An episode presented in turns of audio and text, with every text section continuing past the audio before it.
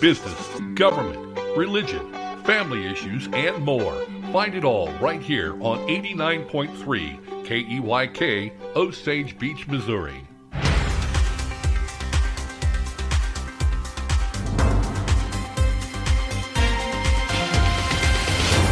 I'm Stacy Johnson, and this is your Lake Expo News Cut for Thursday, March 3rd. Have you ever wondered what it's like to snag a paddlefish? Well, Missouri Conservation can show you how. MDC is hosting a free clinic on Saturday, April 16th in Warsaw to teach first time snaggers how to catch these prehistoric fish. MDC will provide boats and equipment. More information about the clinic at mdc.mo.gov. Governor Mike Parsons has selected Paula Nickelson to serve as the acting director of the Missouri Department of Health and Senior Services. Nickelson, a Missouri native, has served within DHSS for more than 22 years. Parsons spoke of the new director in glowing terms in a press release, saying Paula was a key player in Missouri's COVID 19 response efforts. The Osage Beach Board of Aldermen meets tonight at City Hall. Big item on the agenda the Outlet Mall. The board will discuss whether or not to consider a TIF to help developers fund the redevelopment of the mall. The developers say a TIF is vital for their vision of the mall's future. No details on their plans yet, but they've promised a world class destination. This has been your Lake Expo News Cut. All this news and more at lakeexpo.com. Lake news, events, boating, and the lake life, lakeexpo.com. Portions of the programming on Key Radio are made possible through a generous donation from LakeExpo.com. LakeExpo.com is a locally owned daily news website connecting residents, second homeowners, visitors, and the boating community to the Lake of the Ozarks. Lake Expo features real estate and boats for sale, upcoming events at the lake, and their exclusive boating club, X-Tow. Download the free Lake Expo app on the App Store and Google Play. LakeExpo.com, the lake's trusted news source.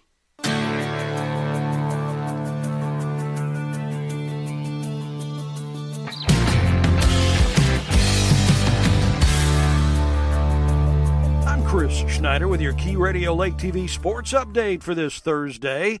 Hockey play last night saw the Blues come up short, losing on the road to the Rangers in New York. Still a good season, really good season going for the Blues. Second place in the Western Conference. They'll look to bounce back at the Islanders on Saturday. High school hoops last night, district tournament play at Osage High School. Osage, a loser last night to Fair Grove, so the season comes to an end for the Indians with a 14 and 12 overall record. Versailles won its district semifinal, knocking off a good California team. Both teams with 19 wins going into that game last night. Versailles comes out with a win, so they'll advance to the district championship game tomorrow night.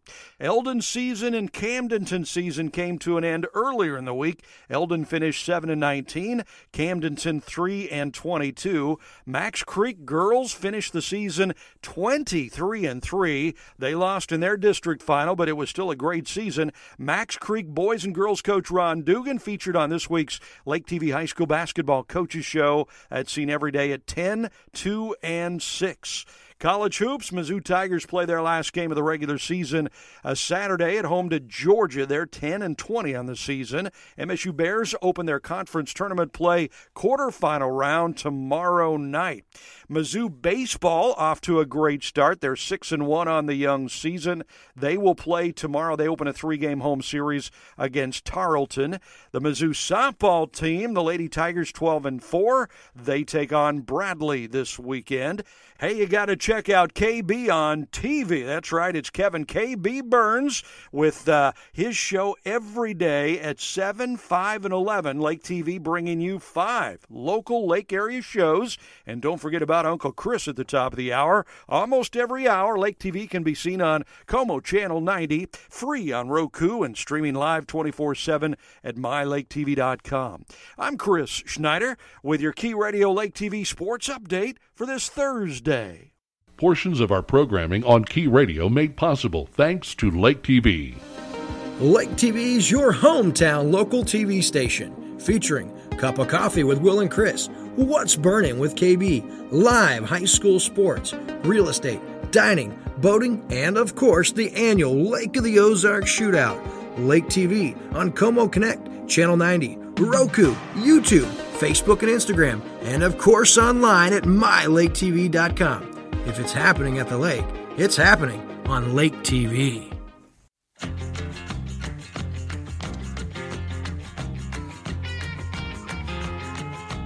The goal of Key Radio is to offer the community an opportunity to share information and to express their ideas and opinions. Key Radio presents a platform for all types of information. We encourage interested content providers to create podcasts that explain the finer points of business, family issues, arts and entertainment, religion, government, and more. Key Radio is also looking for unique and one of a kind podcasts as well. Key Radio is based on positive and productive podcasts that encourage and inspire our listeners to become engaged in their community. For more information on becoming a content provider, call 573 280 0532 or go to keygatheringplace.com slash key radio. You're listening to 89.3 The Key.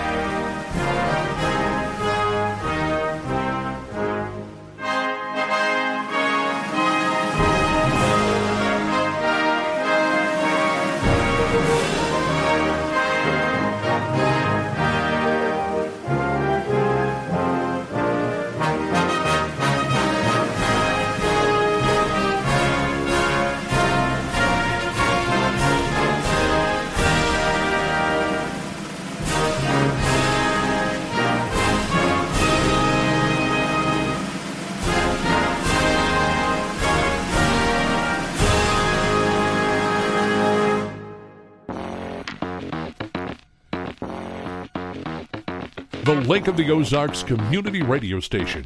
You're listening to 89.3, The Key. Boy, oh boy, yet another beautiful day at the Lake of the Ozarks. Welcome into the Daily Show. It is 8.07, KB here. Thank you so much for taking the time to join us. We are very, very, very, very happy, very honored, and uh, very glad to have you on as a listener this morning, wherever you're at, whatever you're doing. As I always like to say, give us a call at 573-633-5395 or check in. You can uh, use a variety of email addresses if you'd like to do that. Uh, KBSFREE65 at gmail.com. KB's free 65 at gmail.com. Also, uh, KB at mylaketv.com.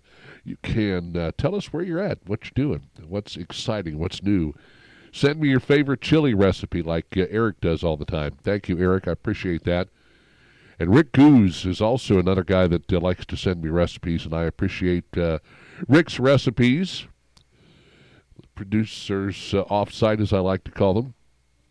Lots uh, going on today. Another beautiful day at the, uh, at the lake as we get prepared for our first full weekend of the month of March with some great weather on tap. 62, by the way, the high today. A low of 39. Uh, as we look at the current conditions, clear and 46 degrees in beautiful downtown Osage Beach. We are broadcasting live from the world headquarters of SRG Financial Advisors, and we are better off because of that. 72 the high tomorrow, 72 the high on Saturday. Uh, we'll see some clouds both days, and then some showers uh, possible on uh, on Sunday with a high of 59 and a low of 35. Now they're talking snow showers possible in the morning on Monday, a high of only 39. But don't fret, folks. We're only going to get it, it looks like at this point anyway, one wrench in the works, and that is on Monday, high 39, low 25, those morning snow showers, then sunny at 49 on Tuesday, back up to 58 the high on Wednesday, 61 Thursday, 41 Friday, and on down the line. But uh, some very nice weather for the month of March, getting close to the St. Patrick's Day Parade, the Lake Ozark St. Patty's Day Parade. Then they have the big uh, West Side uh, St. Patty's Day on the water. Uh, that big, huge parade as well. Short bus shuffle coming up over on the west side as well. Lots of things going on, man, as we get ready for a new season here at the Lake of the Ozarks. 8:10 is our time. Let's uh, take a quick peek at what's uh, shaking over there at Bagnell Dam. Bagnell Dam. Some people call it Bagnell Dam. Some people call it Bagnell Dam. Right now, the lake level at the dam is 654.21, river level at 553.71. Want to remind you, we're going to be out uh, doing some fun stuff. We've got uh, some stuff going on over on uh, Lake TV. We're going to be out with Bill Mulder later today at Lover's Leap over there off Pier 31 Road. Give you some of the uh, history of Lover's Leap, and uh, we'll dispel some of the myths as well. Also, we're going to be uh, taking some time to uh, check out what's going on with my friends, the Bob Ice Band. They put together a new theme for my show, What's Burning, over there on Lake TV. So we're going to show you uh, how they came to the conclusion that they did when they made that theme, and some other fun stuff coming up. Uh, I believe the young professionals uh, at the lake are having their big dodgeball tournament this weekend over at the School of the Osage Middle School. We're going to be there on Saturday to uh, talk to some of those folks, see what they're doing, see how they're helping out the Lake of the Ozarks, and we will report back to you next Thursday as uh, a brand new uh, What's Burning show hitting the airwaves today. I want to tell you uh, big thanks to uh, Mary Kay Von Brendel and Tom Abbott. They uh, have come in and they have talked about uh, what they've got lined up so far. You know, they've got they've got a probably what a half dozen or more shows lined up for the new season, and they've got so many more great shows coming in. You've got uh, oh my gosh. Uh, Smashing Pumpkins are coming in. You've got uh, the Black Crowes coming in. You've got, uh, man, just a whole mess. Tracy Byrd, uh, Tracy Lawrence, Clay Walker, and uh, the, the local boy, what's his name? Jared Hicks. Is that the, the local kid? Yep. they, they're going to be performing a show. And if you've already seen What's Burning, the new episode aired today for the first time this morning, uh, about 7 a.m., 7 until 8, and then uh, 5 p.m. and 11 p.m. But they made a major announcement. This is huge. This is as big as uh, any of the shows that they're going to have this year at the Ozarks Amphitheater. They are not, absolutely not charging you for parking this year. You will not have to pay the $10 fee to park. So you'll get there a little bit earlier, get in a lot quicker, get parked, and then have some extra cash if you want to buy some merch or if you you know want to get yourself something cold to drink or whatever you want to do with that money. But uh, no paid parking at Ozarks Amphitheater this year. Plus, they're doing some other things to uh, make it a little bit easier for folks who have special needs to get around, and that's a, a big plus and uh, just a lot of good stuff coming your way. So, also uh, Bill Lacasse on the program on uh, What's Burning. Bill Lacasse will, uh, of course, uh, join us from time to time in the studio here as well. We are at the world headquarters, as I mentioned, of SRG Financial Advisors. On top of all of that, we will have an opportunity to see another one of KB's furry friends, and we'll take you back in time, jump in the Wayback Machine, and uh, KB Classic on What's Burning we're going to uh, go over and revisit uh, an opportunity to see some great folks. You know, these folks do a lot for the community in addition to uh, the great service that they provide Chris and the staff at the butcher shop. So there you go. That's the show for uh, this week. And we've got, uh, as I said, more stuff coming up.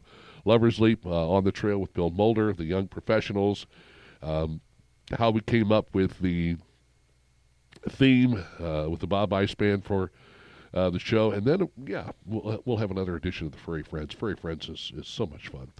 8.13 is our time. She is here. She is in the building for the first time in uh, about a month. It's great to see our community events director, the one, the only, Mindi Sales.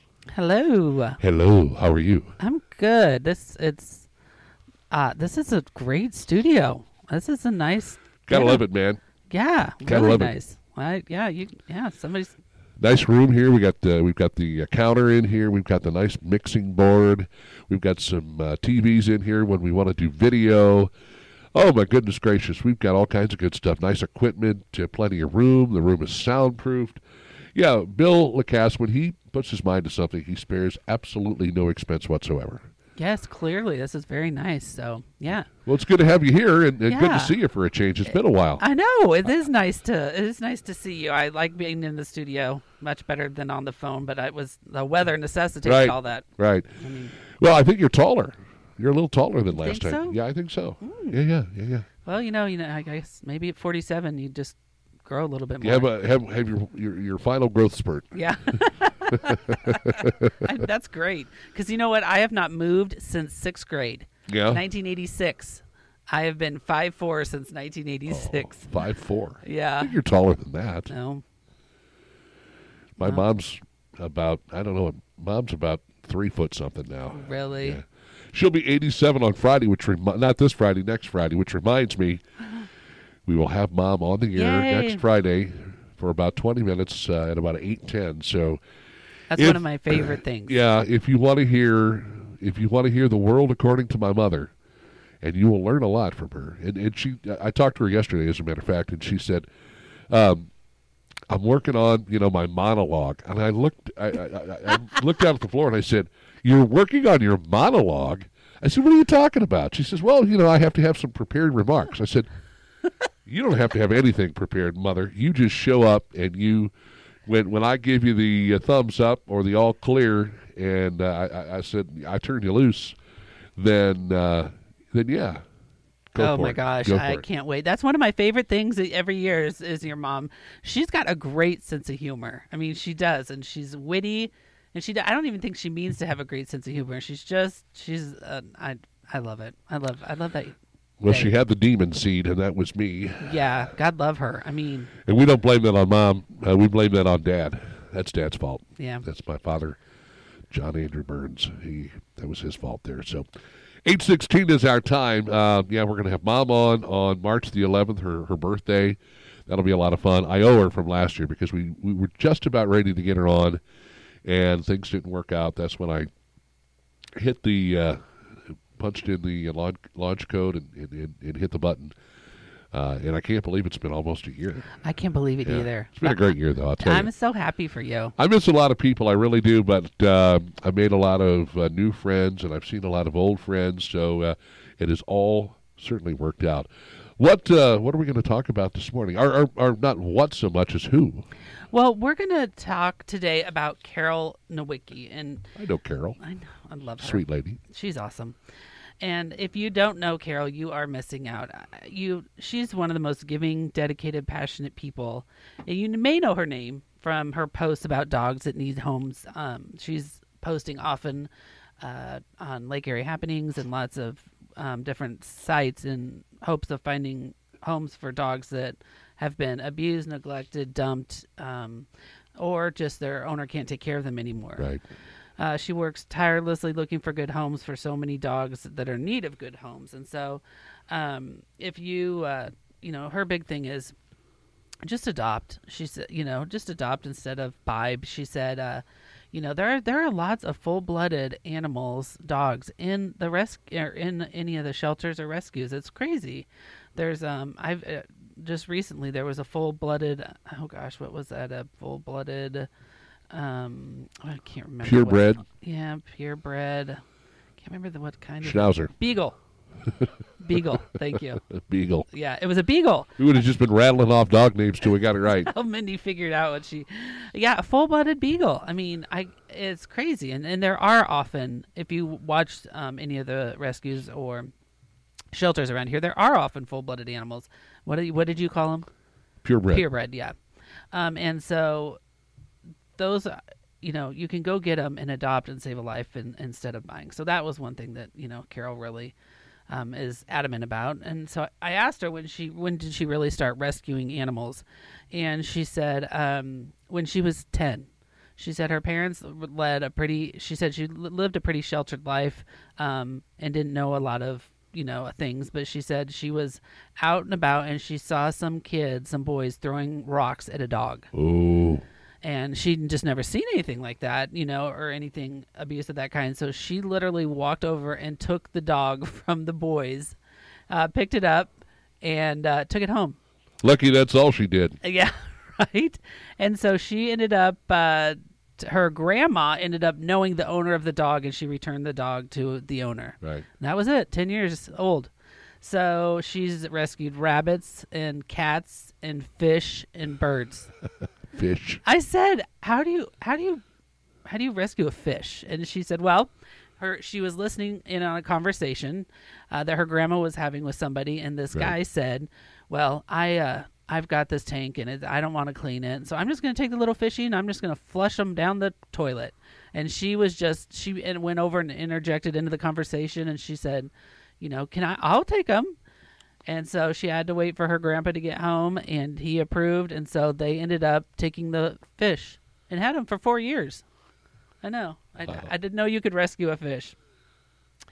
Um, so it's amazing. It's amazing what she does. And even if you were online last night, there was a a, a cutest little um, full-blooded um, hound. I think it was hound dog uh, that was literally thrown from a car Wow. at the Eldon Park. Somebody, a, a girl was at the Eldon Park, literally watched these people come up and toss this ten-week-old puppy out the door, out the window. And so she went and grabbed the dog and uh, called Carol. And so Carol, you know, put it out on on Facebook and said, "Hey, you know, here's the situation. Well, um, Charity and Brad Witt uh, are going to foster it for a couple days, um, and Carol's already have four people offer to um, adopt him. And so, you know, this poor guy was thrown out of a car, and now he's got you know four people who want to take him and have him take him home. So Imagine that. right? Oh, he's so cute too. And so this is what she does every day tirelessly. She receives, she said, roughly 300 emails a day Uh-huh. about all sorts of different animal or dogs that need homes. Um, and last year, she last year, just last year, she found homes for 399 dogs. What? Yeah, 399 dogs. Think about that. You know, it's just crazy that that, you know, and then you think about all the other ones. I mean, she's just an individual. She's just doing this on her own. She doesn't get any funding or anything like that. She just does it because she's got the heart of just an angel. So, um, she never charges for adoptions. She just always is very careful to screen applicants. Um, she does background checks. She talks with a vet. She wants. She also makes sure that if they have any other dogs or have had any other animals, that they all got their shots and stuff. She, you know, obviously wants. Uh, doesn't want them to get uh, anything, and she does a house check, and then she requires that they get spayed or neutered, which is a good idea because that's kind of why she's in. We're in the situation she's in because people don't spay and neuter their animals. So, um, and so when when somebody gets a dog that is through Carol, they already have they're up to date on all their shots. So she has all their shots updated, and then they need to get spayed neutered. And and she doesn't she doesn't charge anything. She'll accept donations but doesn't charge anything. Um, it's pretty amazing. She said there's lots of good there's lots of people with good hearts, but not a lot of money. But that doesn't mean you can't Right. be um, a good a good animal owner. Um, she said that there's times that she will, you know, she'll go out and it'll be an abuse situation, and she will, uh, you know, talk and try to get the owner to surrender the dog. Yeah. And while the owner, while she's talking and trying to get them to surrender, then she'll have someone else call animal control, and then they'll kind of work together to try and get the the animal into a better situation. And she said, you always, when you go out and do that stuff, you always got to be kind. You know, you can't uh, be, come in with. Um, oh, so- I can't say that on the radio. Can you say balls ablazing on the radio? You just did. okay. I Uh, like how people do that. They say, "Can you say?" and then they'll say it, and I'm like, too late. "Yeah, you pretty much just did." Yeah. Oh, I, I just I couldn't. That's just Hey, that's quite all right. terminology that Yeah. came to my head. Gotcha. Uh, so anyway, um, she, you know, she said if you come in with a really strong, you know, aggressive approach, then no one's going to give you an animal. But if you go in with a kind heart and try and talk with them, a lot of times they will surrender the animals. Um, uh, so I said, "Do you know how much? You know, I said how much you've spent over the years." She had no idea how much she'd spent over the years. and Um, most people don't. yeah, didn't have the truth, but she said she's um she's taken her money for uh, her house payment and used it to take care of a dog. Uh oh. She's um you know used money out of their savings to care for dogs. Um, so she definitely sacrifices a lot to take care of those. Using your house payment's a pretty big deal, I think. To do Uh, yeah. I would say. Yeah, no doubt about it. So as she goes through and helps, because a lot of times she'll get calls from people that say, "Oh my gosh, my dog just got ran over, has a broken leg, and we can't afford to do anything about it." And so uh, she will definitely reach out to people and uh, through Facebook and um, try to get donations. And she, what she likes to do is when she does that, she has the people call the vet clinic directly and and make a donation there, not through her. So um, she raises in between sixty and a hundred thousand dollars a year um, to take care of you know animals such as that or animals that they get in Right. and like obviously she does make sure they've got their shots and stuff so she said she um, works with lake pet in eldon and she works with our veterinarian in linn creek she said they both are absolutely amazing and she's really happy to be a part of um, both those um, centers Sure. she said that one time there was somebody that didn't know that there was a 24 hour vet here, and so they drove to Springfield. Their dogs had gotten into a fight, and Uh-oh. one of them was um, uh, very was injured. So he they drove all the way to Springfield, and then they came back, and then that next morning the dog was not doing well, still bleeding and stuff.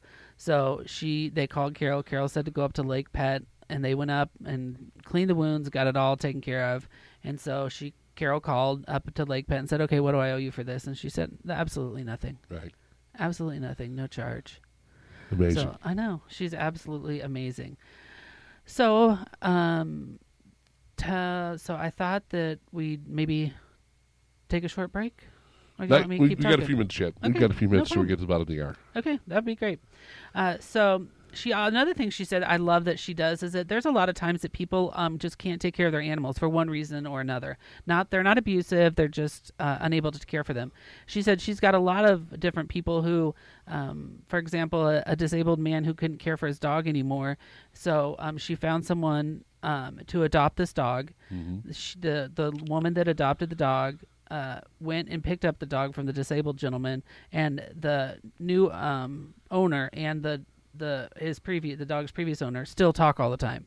So she said there's lots of times where you know even though they don't have their pet anymore, they're still able to have you know information and know that the pet's in a in a good uh, situation.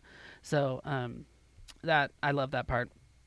And now she had um, last summer she found they found a little dog and it had heartworms, um, worms, and and cancer. And it was her. She just kind of connected with this little dog. She named it Hope. Uh, and so she said she was going to adopt it out, but decided that she really just needed to, um, you know, keep her herself. So she kept um, Hope, and Hope ended up because of the cancer filled up her body, and she had five months and three days with Hope.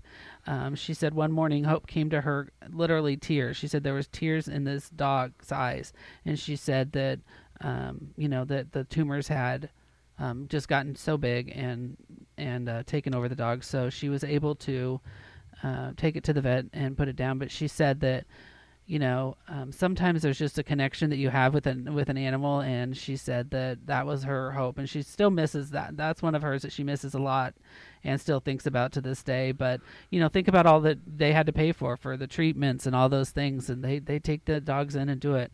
She said she had 14 dogs dropped off at her house last year. Just dropped off at her house. Right. I mean, I don't, I don't, I don't know how they find out where she lives, but I mean, they literally um, get dropped off at her house. She said that, um, you know, we're lucky in that Camden County now has a new law, um, and we're one of the few counties in Missouri that really does have a, a an attempt at a good animal, um, you know, abuse law. So if you are caught dumping a dog, there's a thousand dollar fine per dog. Now, hold on just a second. Most people can't afford the dog, and so you're going to charge them a thousand dollars a dog if they're caught if they're caught dumping it. Don't you think maybe there's needs to be another approach to that? Well, here's my deal. And I see what you're saying. I know less government. I get all that. But my thing is, um, if there's all you have to do is take it to a shelter. All you have to do is call Well, Carol. that's true. I That's mean, true. there's there are there are there are resources. As long as people know that there are there are alternatives, and I think that's one of the things that if you get busted for doing something like that, they should ask you. Well, did you know that your local shelter will take that animal in for free? Uh, do you know of any places where you can take that animal rather than just saying, "Okay, you dumped an animal, now you, you owe us a thousand bucks," or you dumped two animals, now you owe us two thousand bucks? yes, but um, you know, taking an animal and throwing it out of a window at, at a state park is No, I get that. No, You I, and and I mean if it's a situation where there's animal cruelty involved, that's one thing. well dumping a dog in the middle of a, I mean, in a on the side of a road gravel road is Yeah, yeah, I get that. But sometimes people don't have choices and alternatives. And see, if you don't know the situation behind it, and that's that's where the indiv- individuality of each situation comes into play. I'm not defending what they're doing. What I'm saying is, is if they're going to do it, maybe they're doing it for a reason. Now, if if somebody you know is is in a park or sees something where, where somebody's launching an animal out of the window of a vehicle, and you can prove it, mm-hmm. then definitely. But you know, people who just for one reason or another run into a situation where they can no longer take care of the animal because maybe they've got kids and they don't know what their alternatives are. Uh, that's a conversation you need to sit down and have with that person. I think that you can't just say, "Okay, we caught you dumping a dog." Now you owe us a thousand dollars. Oh, we caught you dumping two dogs, or a litter of puppies, or a litter of kittens, whatever. Okay, you owe us uh, two thousand, three thousand, four thousand, up to five, six thousand, whatever. Mm-hmm. And, and and if that's the case, then they should cap it at maybe like two grand, because I think in most cases people aren't going to be able to pay that fine. So not only are they in trouble for dumping the the the, the, the animal, but now they're facing a one thousand, two thousand, or you know more uh, dollar fine and and so does that really help to alleviate the problem? Or you know, because you almost have to get caught doing it. Yeah, you have to get caught doing it. That's hard, or someone see it and video it and those sort of things. But, um, you know, I I hear you. I understand what you're saying. I do get that, but I think that you'd have to live off the grid to not know that there are resources and there's ways to take no, care and, of. and you're right, and you're absolutely right. But, But- I, I think sometimes people are embarrassed. Uh, people don't want to have to do it. They hope maybe. I think the hope is in some instances that somebody will find the animal and take care of it. Um, and, but I know there's there's also situations where people don't care and they say, well, you know, I don't know why you brought this dog home because we're not keeping it, and then they, you know, mom, dad, whoever goes out and dumps it off. So I get it, but in terms of what we're talking about here, um, maybe you have to address and deal with each individual situation. Tell you what, uh, let's go ahead and jump in real quick and take a break. We'll uh, get you updated with local news. Stacy Johnson from LakeExpo.com, your trusted news source, and Uncle Chris, Chris Schneider with Lake TV. He's got sports on the Daily Show here on Key Radio.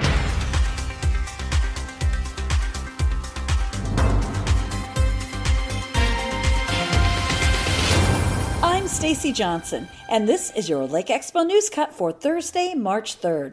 Have you ever wondered what it's like to snag a paddlefish? Well, Missouri Conservation can show you how. MDC is hosting a free clinic on Saturday, April 16th in Warsaw to teach first time snaggers how to catch these prehistoric fish. MDC will provide boats and equipment. More information about the clinic at mdc.mo.gov. Governor Mike Parsons has selected Paula Nickelson to serve as the acting director of the Missouri Department of Health and Senior Services. Nickelson, a Missouri native, has served within DHSS for more than 22 years. Parsons spoke of the new director in glowing terms in a press release, saying Paula was a key player in Missouri's COVID 19 response efforts. The Osage Beach Board of Aldermen meets tonight at City Hall. Big item on the agenda the Outlet Mall. The board will discuss whether or not to consider a TIF to help developers fund the redevelopment of the mall. The developers say a TIF is vital for their vision of the mall's future. No details on their plans yet, but they've promised a world class destination. This has been your Lake Expo News Cut. All this news and more at lakeexpo.com. Lake news, events, boating, and the lake life, lakeexpo.com.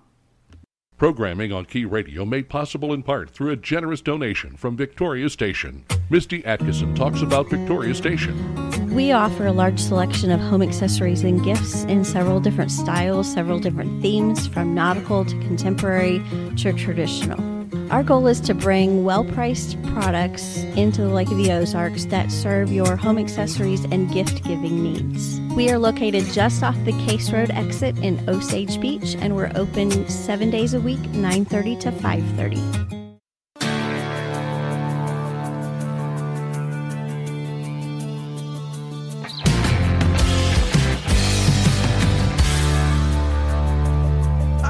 Schneider with your Key Radio Lake TV sports update for this Thursday. Hockey play last night saw the Blues come up short, losing on the road to the Rangers in New York. Still a good season, really good season going for the Blues. Second place in the Western Conference. They'll look to bounce back at the Islanders on Saturday. High school hoops last night, district tournament play at Osage High School. Osage, a loser last night to Fair Grove, so the season comes to an end for the Indians with a 14 and 12 overall record. Versailles won its district semifinal, knocking off a good California team. Both teams with 19 wins going into that game last night. Versailles comes out with a win, so they'll advance to the district championship game tomorrow night. Eldon season and Camdenton season came to an end earlier in the week. Eldon finished 7 and 19, Camdenton 3 and 22. Macks Creek girls finished the season 23 and 3. They lost in their district final, but it was still a great season. Macks Creek boys and girls coach Ron Dugan featured on this week's Lake TV High School Basketball Coaches Show. That's seen every day at 10, 2, and 6. College hoops, Mizzou Tigers play their last game of the regular season a Saturday at home to Georgia. They're 10 and 20 on the season. MSU Bears open their conference tournament play quarterfinal round tomorrow night. Mizzou baseball off to a great start. They're 6 and 1 on the young season. They will play tomorrow. They open a three-game home series against Tarleton. The Mizzou softball team, the Lady Tigers 12 and 4. They take on Bradley this weekend.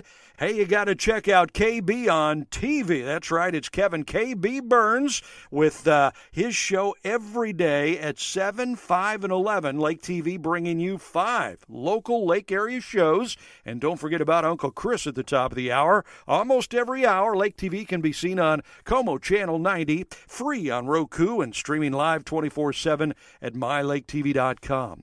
I'm Chris Schneider with your Key Radio Lake TV sports update for this Thursday. Programming on Key Radio made possible in part by Skelton Key and Lock.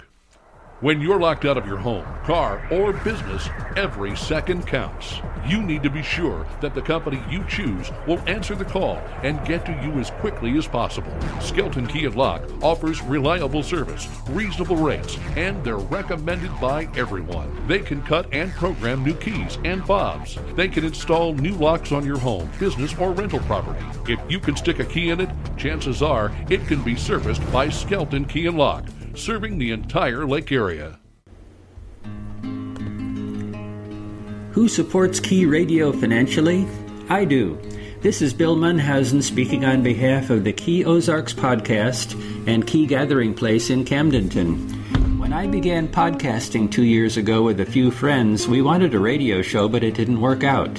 Key Radio gives us an opportunity to share our message, so I am happy to support the Key with a monthly underwriting donation. Key Gathering Place is our community center at Lake of the Ozarks for events and gatherings.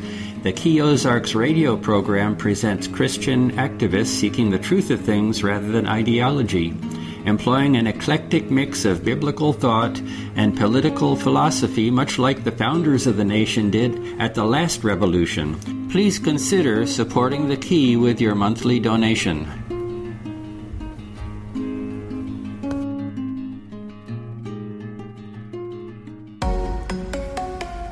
If you've got a topic you'd like to share with the community, contact us right here at 89.3 The Key.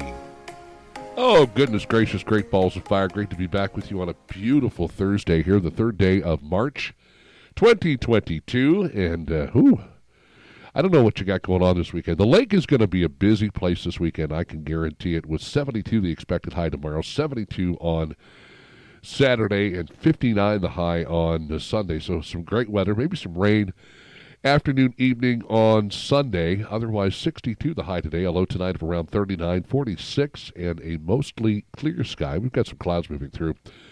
But uh, no precipitation. As a matter of fact, I have yet to do this today, and that's swing down and take a peek at the uh, at the radar. And uh, what we see as of right now showing absolutely nothing in and around Osage Beach, uh, the Tri County region this morning, Miller, Morgan, Camden counties, all looking good. So enjoy the day. And uh, certainly, I would say, if you've got some vacation time or uh, you know, every once in a while the boss might be cool and just let you skip out early.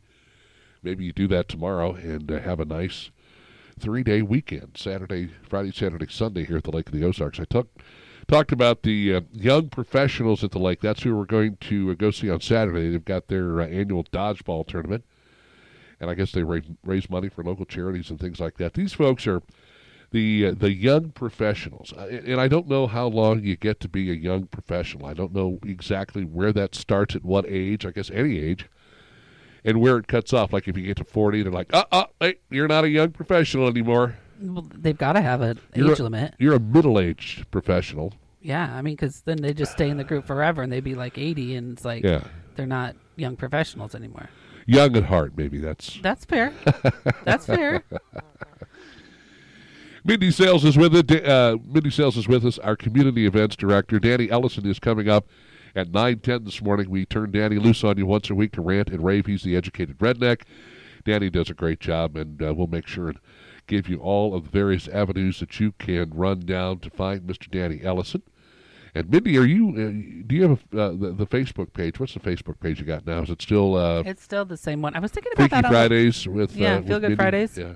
I, I need to. Uh, I def. I think about that. It's really Why, interesting. why don't you go that. do that when you get out of here? Go I know. update it, and we'll thoughtful Thursday. Yeah, I need to do that. I was thinking about that on the way here. Right, right. 46 degrees uh, and uh, a good looking day. Let's, uh, again, just real quick let you know what's going on out there at Bagnell Dam. Lake level at 654.21, river level 553.71. The winter drawdown remains in effect, and I guess here toward the end of March, beginning of April, things will level off and they'll start uh, just, you know, leaving where it is in order to recoup some of the melting snow that we uh, are still in line to get. Uh, somebody said that we still have at least one more snowstorm uh, before we, we get out of here for the year. And then, of course, the spring rains when they roll through. I already noticed that the trees are starting to bud up a little bit. You know, they're they're getting a little tiny little Oh. round buds on them. So glad. Yeah. But that just when I see those, it's like, oh, hey, that's great. So, in about what six months, uh, seven months, eight months, whatever, six months, uh, seven months, I'll be raking those little buds up off the ground because they will be leaves. Very true. Let's uh, continue to talk about uh, our uh, our person uh, Carol Nowicki on uh, Thoughtful Thursday here. Carol, if you uh, didn't know, is somebody who really has a love of animals. So much so that she takes them in. So much so that people drop them off at her house. So much so that she has spent her house payment taking care of animals and helping others who have animals uh, that are in need. Maybe they need some surgery. Maybe they just need some food. Maybe just uh, a little TLC. Uh, Carol makes sure that they uh, they all end up in good homes. And, and you know, I, I got to say, I've been living now with three cats. Three. Told my wife when we first started going together, no cats, no, no cats. We've since that time we've had five. Two of them have passed. And you totally baby your other your three you have. Lenny and uh, Sock are, are they crossed the Rainbow Bridge, and so we've got uh, uh, Prince, aka Poopy. We've got uh, Gomer. Hayes, aka Monkey, and Gomer. You mentioned Gomer. Gomer has nicknames that I can't use on the air because that's what what Tina calls him. So, anyway, they're they're all pretty good cats. You know. Uh, finally, Gomer is just so weird. You know where cats sleep? You see them sleeping somewhere, and you think, why in the world are you sleeping on the chest of drawers Yes. and your body's hanging off halfway? How can you sleep? How can you be comfortable? we have a cat just like that. It's so like, what are you doing? And then you pick them up and you set them on like a cat bed, or you set them on your bed, and you know, like, and so it's been nice. And, and Gomer doesn't really like to be in the house if the weather's nice, even you know when it's late. So I woke up this morning about three thirty. Looked around, didn't see Gomer. Went, sure enough, there he was sitting at the front door, and so I let him in. And uh, he and Hayes followed me down to my room. And normally Gomer, he'll jump up on the windowsill and sit in the window, right? Uh huh. Um, he decided he wanted to jump in bed with us this morning. So I had a Hayes on one side, Gomer on the other, and then uh, Prince was somewhere. Prince or Poopy or whatever we're calling him at the time. But it was so nice to see Gomer kind of relax and stretch out on the bed for a change. Uh-huh. that's just how we roll. 844. Let's talk more about uh, Carol Nowicki. She is a very uh, giving, caring, wonderful person. I, uh, know, I know the Nowickis, She's pretty awesome. and uh, so she. Of course, just, Bill's awesome too. Yeah, he's not a bad guy. Yeah, he's gotta, a good guy. Got to give him some props. Absolutely. Um, but the thing is, is they are just, uh, and, and and I would say that you know Carol does a lot for the animals, but uh, maybe every once in a while she, you know, she says, uh, "Bill, is, is is this okay that I'm doing this?" I mean, especially when you're talking the house payment. he is he's he's a good supporter of her that's for sure yes when your spouse gives up a house payment to care for uh, an animal yes that's probably um, a, a conversation you want to have together but uh, he's very supportive of, of her passion and um, what she's doing is pretty amazing so um, so i asked her what was one of her craziest rescues and she said that it was when they lived in St. Louis and she had gone to a house where Right. they knew there were puppies under the porch. So Carol's tiny and so little, and so they took her. So she, they, she was the smallest person, so she had to go climb under the porch. so she climbs under the porch and she's trying to grab these eight little puppies, and it's hard, and you know you don't know whether or not there's a spider or a snake next to you, you know. And uh, she got stuck and couldn't get out of. the Oh my goodness! yeah, they had to call the fire department in to get her out from under the porch. So Oh being baby! rescued, and then she's trying to pull these eight puppies out. Oh man! So that they're saved, and yeah, she said it was it was quite the story. I said, "Oh Wow. gosh, I would love to have seen that."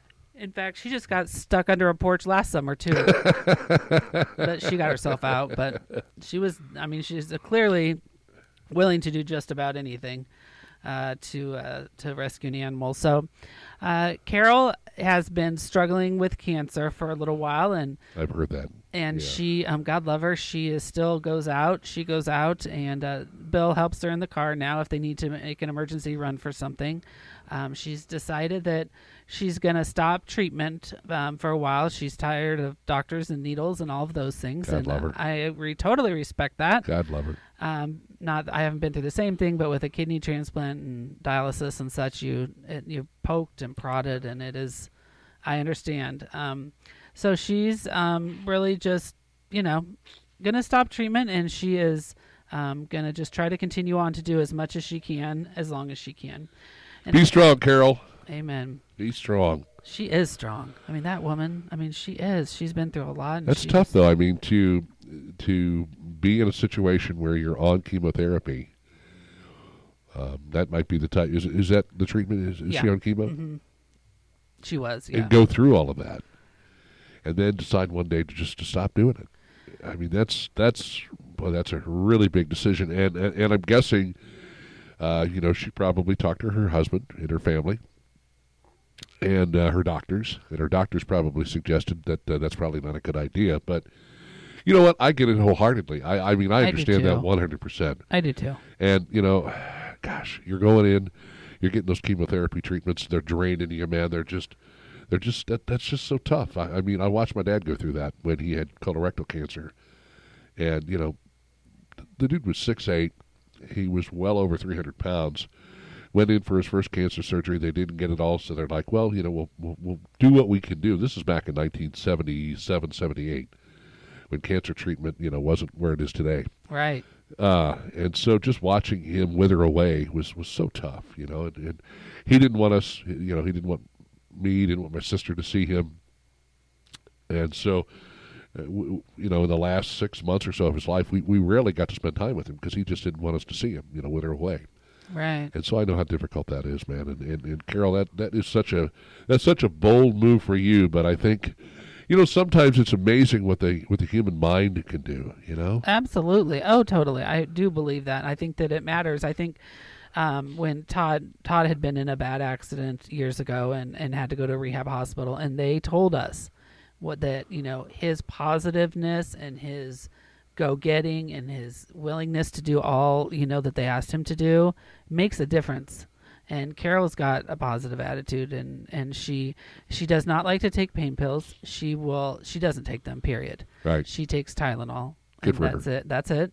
Um, and she, that's just the way she rolls. And she just said she's going to keep on keeping on and doing what she does. I'll, Bill has to help her, like I said, in and out of the car and stuff like that now, but she that doesn't stop her. Yeah. That doesn't stop her.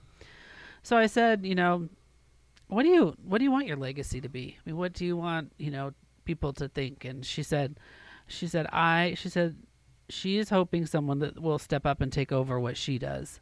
But she said she hopes others will show kindness to animals. Um, she talked again about the adopting a dog instead of buying a dog. Um, and she said, when people go out and they adopt a dog out of a shelter, she said, I just, I just want them. Um, she hopes that they think about her Right. and what she's done. So, um, it, I, I just, I, I, um, I'm so impressed with her, and I, I every day you pop on in Facebook and you'll see different things she's doing. I mean, she's been through chemo. She's still she's not feeling great um, now, and she's still on there doing things, and and so um, like she said, she hopes that someone will take over Right. and do that. Um, but anyway, a shout out to Carol. Uh, you're amazing, and um, I, I don't know where I don't know where these dogs would be. I mean, 399 last year alone. Think about all that. Um, you know, you've made a huge difference in a lot of animals' lives and people, for that matter. And so, um, That's a, that's over a dog a day. um, oh, let's see here. She said, oh, she just sent me a message. Yeah. Are you ready? Yeah. She said, um, I wish I would have said that I still work sometimes, 14, 16 hours a day on my phone, still from bed to help all the local pets. Yeah. When there is a need, I ask for donations. Um, let's see. When there is a need, I ask for donations for the vet office, or I have a PayPal card that I use for only payments to the vet. I could not ask for a better community to live in. Lake of the Ozarks, what a town. Uh, Carol Nowicki. She said, I developed a bone marrow disease 12 years ago um, called some word I don't know, which places you in bone cancer, um, which now also is in my blood. Then I also have um, a lung disease. So, Good lord. yeah, and she did, she's true. It's right. She works 14 to 16 hours a day on from her bed doing things. I mean, taking phone calls. I mean, heck, like I said, the one last night. Does she have a Carol? Do you have a? If you're listening, do you have a particular shelter that you work through? Um, you know, if you if you live in a specific part of town, do you work with all the shelters? The, you, she mentioned our veterinary at the lake, and uh, what was the other one? Lake Ozark Pet Hospital or Uh, it something? is the um, Lake Lake Pet in Eldon. Lake Pet in Eldon. Yes, Okay. yes. Um, I know that uh, she she's she's involved with three different rescues um, or shelters. She was um, very active in one in St. Louis because they lived there for quite many years, and that's where she got stuck under the porch too. Uh-huh. Um, and then um, she does belong to two other ones, but she hasn't popped back and told me what they are. So if she Well- does, we'll. Uh, She works with the uh, the pet hospital in Eldon. Uh, our veterinary uh, at the lake. Our veterinary has got like, gosh, they've got three or four different places where you can go. St. Robert's. Uh, they've got a couple others. I, I- I know there's one that they're working on. And James and his wife that own that. Yeah. Um, she's the, I think she's the head vet yes. uh, there, and I mean, gosh, those people, do- man, they just they support as much as they can possibly support. I'm not familiar with the folks in Eldon, but I'm sure that's a great facility as well. Oh, they're so nice. You've got to have, you know, the thing about the, the thing about being involved with an animal shelter is you have to be patient. And see, that's the hardest problem I would have being involved. As far as you know, when people come in and they have to surrender an animal or animals. As a matter of fact, uh, we do a lot through Ozarks Cat and Canine for uh, uh, the What's Burning show. You know, Right. KB's Furry Friends, and it's sponsored, by the way, by our veterinary at the lake. And so we just had they just had that day that we were there. We were were there this Monday. We go in every two weeks. We shoot uh, a segment with a cat and with uh, a dog. And the uh, this woman had to surrender her two beautiful dogs. They were a husky mix, beautiful, a female, a male, kind of like brother and sister. And the reason she had to surrender them was so that she could uh, have her mother move in with her. So her mother, you know, she could take care of her mom. And she didn't want the dogs in the house because she was afraid that, you know, they might knock mom over, take her out, because they're pretty active. They were only nine months old, but they were Oh. huge. I mean, uh, brother and sister. And it was Bob I love that. and what was the, the, the other dog's name? I can't remember the girl's name, but uh, oh, Bob and Sadie. Yeah, Bob and Sadie. And I thought that sounds like a married couple. you know? it does. Bob and Sadie, but they're brother and sister. and uh, I- you might look over at the uh, uh, the shelter there at Ozarks Cat and Canine, but I'm willing to bet right now that they're probably already adopted because they were both very well behaved. The hope was that they would be adopted together since they were brother and sister. Um, but I don't know. Um, the male has these beautiful ice blue eyes. I, you know what? I saw a picture of them. Yeah. I did. I, they that those eyes were incredible. And the the girl, the female, she has such a beautiful like rust color. They were they were gorgeous. Yeah, yeah. Definitely. You know, that's the thing. I mean, sometimes things situations arise that it doesn't always mean that there's a um, something bad has happened to the animal. It just doesn't. Um, this morning, in fact, I got a call. I was on the way here, and I get a call from somebody who um, literally hysterical crying. Yeah. And she, um, her husband passed away la- last summer, and she has shattered her kneecap. Oh, my and she has two horses that she can't take care of. Yeah.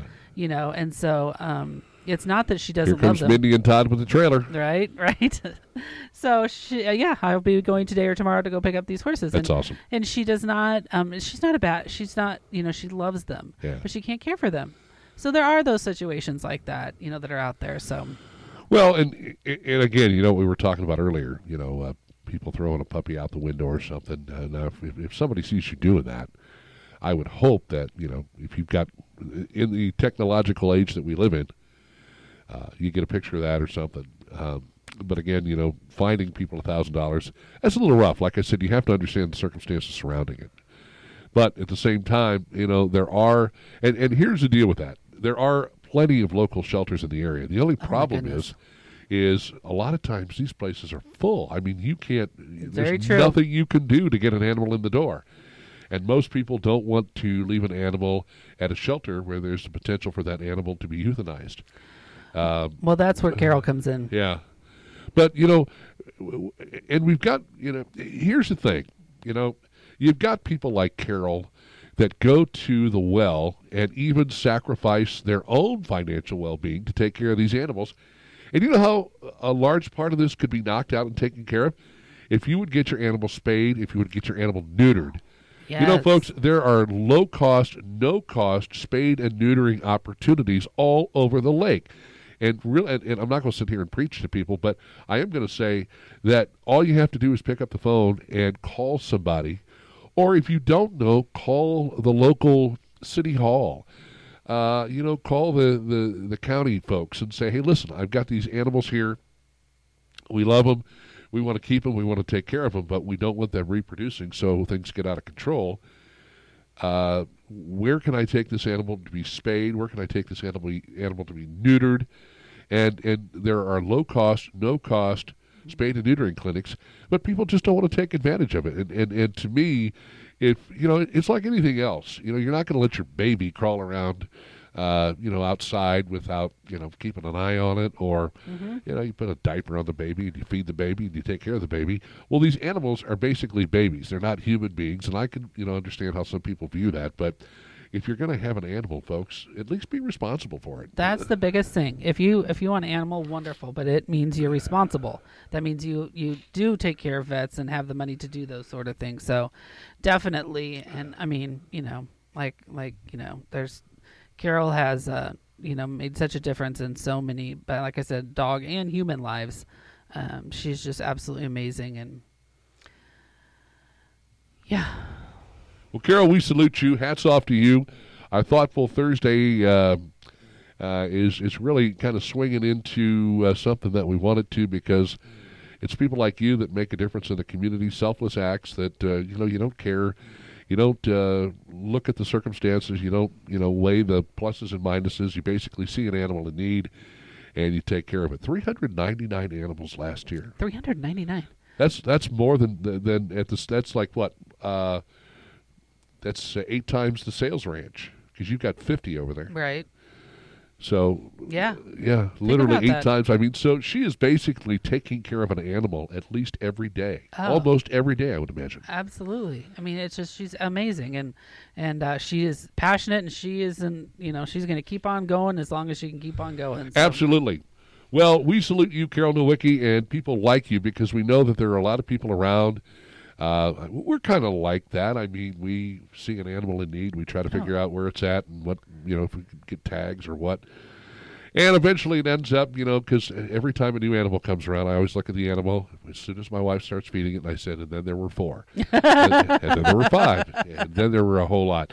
But hey, Mindi, thanks as always for doing the hard work, the legwork, finding the great people around the Lake of the Ozarks that are noteworthy, who don't really want the attention. They don't want any spotlight shined on them, but they're doing great things, and we really appreciate that. So thank you, man. Oh, it's my pleasure. It's a, it's a, it's a awesome gig I have here. If you know of somebody that uh, would be noteworthy, that would be worth discussing on Thoughtful Thursday with Mindi Sales, uh, how can they get a hold of you?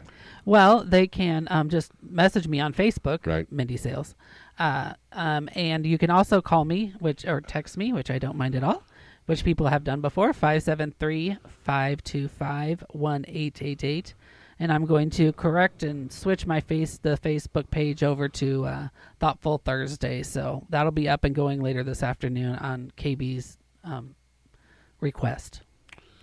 Hey, man, just want people going when they see it and they know exactly what they're what they're getting into when they go to that Facebook page. Absolutely. It's great to see you. Oh, it's so nice to see you. Hello to you and uh, Todd and all the uh, saleses wherever they may be. Thank you. And uh, we will see you back here again next Thursday. Looking forward to it. Nine o'clock is uh, the time right here on the Midwest Coast. We've got information for you now. Stacy Johnson with LakeExpo.com, your trusted news source. Chris Schneider, Uncle Chris, as we like to refer to him. He looks a little bit like Brad Pitt if you if you look real close. Really, I've never seen He him. looks like Brad Pitt. He is uh, taking care of business with sports on The Daily Show here on Key Radio, and we thank you for listening. Stick around out of the break. Danny Ellison, the educated redneck, is coming up. business, government, religion, family issues, and more. Find it all right here on 89.3 KEYK, Osage Beach, Missouri.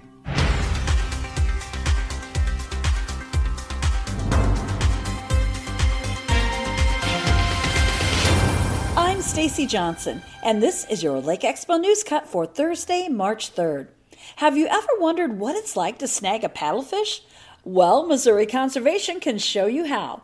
MDC is hosting a free clinic on Saturday, April 16th in Warsaw to teach first time snaggers how to catch these prehistoric fish.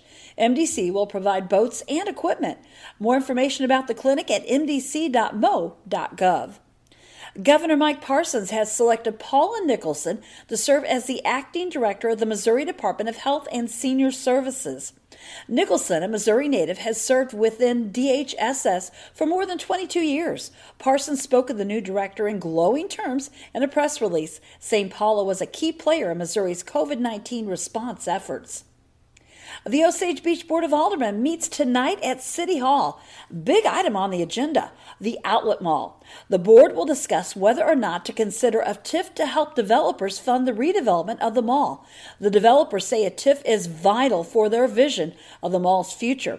No details on their plans yet, but they've promised a world class destination. This has been your Lake Expo News Cut. All this news and more at lakeexpo.com.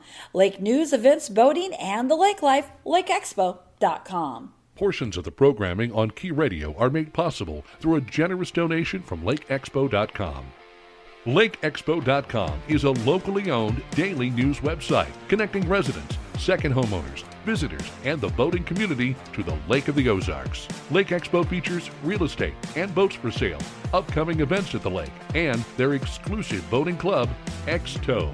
Download the free Lake Expo app on the App Store and Google Play.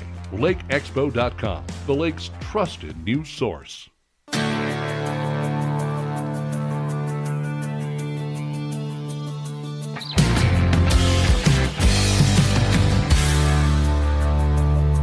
Chris Schneider with your Key Radio Lake TV sports update for this Thursday. Hockey play last night saw the Blues come up short, losing on the road to the Rangers in New York. Still a good season, really good season going for the Blues. Second place in the Western Conference. They'll look to bounce back at the Islanders on Saturday.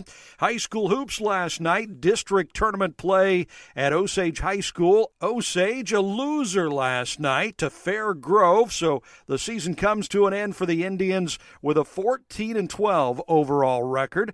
Versailles won its district semifinal, knocking off a good California team. Both teams with 19 wins going into that game last night. Versailles comes out with a win, so they'll advance to the district championship game tomorrow night. Eldon's season and Camdenton season came to an end earlier in the week. Eldon finished 7 and 19, Camdenton 3 and 22. Macks Creek girls finished the season 23 and 3. They lost in their district final, but it was still a great season. Macks Creek boys and girls coach Ron Dugan featured on this week's Lake TV High School Basketball Coaches Show. That's seen every day at 10, 2, and 6. College hoops, Mizzou Tigers play their last game of the regular season a Saturday at home to Georgia. They're 10 and 20 on the season. MSU Bears open their conference tournament play quarterfinal round tomorrow night. Mizzou baseball off to a great start. They're 6 and 1 on the young season.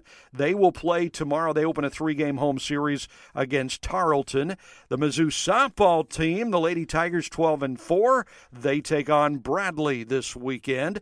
Hey, you got to check out KB on TV. That's right, it's Kevin KB Burns with uh, his show every day at 7, 5, and 11. Lake TV bringing you five local lake area shows. And don't forget about Uncle Chris at the top of the hour. Almost every hour, Lake TV can be seen on Co-Mo Channel 90, free on Roku, and streaming live 24 7 at mylaketv.com. I'm Chris Schneider with your Key Radio Lake TV sports update for this Thursday. Portions of our programming on Key Radio made possible thanks to Lake TV. Lake TV is your hometown local TV station featuring Cup of Coffee with Will and Chris, What's Burning with KB, live high school sports, real estate, dining, boating, and of course the annual Lake of the Ozarks Shootout. Lake TV on Co-Mo Connect, Channel 90, Roku, YouTube, Facebook and Instagram, and of course online at mylaketv.com. If it's happening at the lake, it's happening on Lake TV.